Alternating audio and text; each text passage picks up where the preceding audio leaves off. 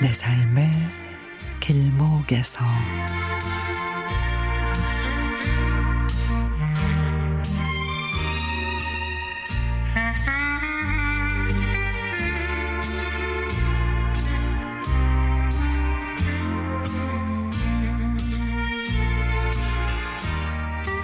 남편은 평일에는 열심히 일을 하고 주말에는 등산을 가는데 감사하게도 아픈 데 없고 잠도 잘 자고 새끼 식사 꼬박 잘 챙겨 먹습니다.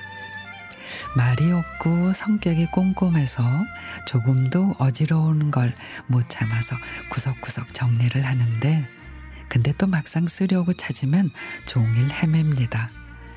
처음에는 숨이 턱턱 막히더라고요. 퇴직하고 할 일이 없어 집안 정리하는 건 좋은데 집안 행사 때 뭘 찾으려면은 본인도 생각이 안 난다 그래서 말다툼하는 경우가 몇 번 있었습니다.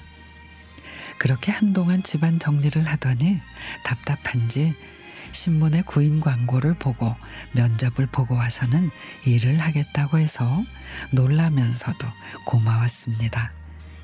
퇴직하고 종일 집에만 있으면 옆지기와 다투는 일이 많아지고 하루 세 끼 먹는 남편이 요즘 가장 인기 없는 남자 1순위로 꼽힌다는 얘기를 친구들한테 듣고 결심을 한 것 같습니다.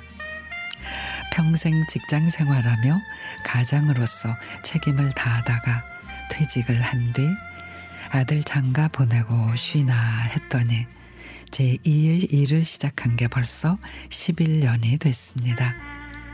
말이 없어서 남하고 살갑게 지내는 편은 아닌데 그래도 성실해서 일을 맡기면 똑소리 나게 합니다. 40대 중반에 살이 찌면서 디스크가 생겨 수술해야 한다는 의사 선생님 말을 듣고 등산을 하며 살을 빼 수술을 피했습니다.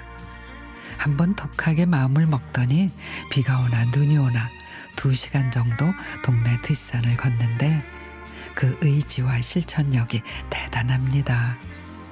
제 친구들이 건강하고 돈까지 벌어오는 남편에게 떡을 구워서 먹어, 먹여야 한다고 우스갯소리를 합니다. 남편이 그러니 저도 게으른 아내의 소리를 들을까봐 걷기와 요가로 심신을 단련하고 있습니다. 아들이 그럽니다. 어머니, 무리하지 마시고 몸에 맞게 운동하세요. 요즘 부모님들의 로망이 뭔지 아시죠? 9988. 두 분 다 건강하시니 아마도 120살까진 사실 것 같아요. 그러길래 예 아서라 너무 오래 살면 자식들 눈치 보여 안 되지. 그저 사는 동안 건강하게 지내는 게 우리 목표란다. 니들도 운동 열심히 하며 지내도록 해라.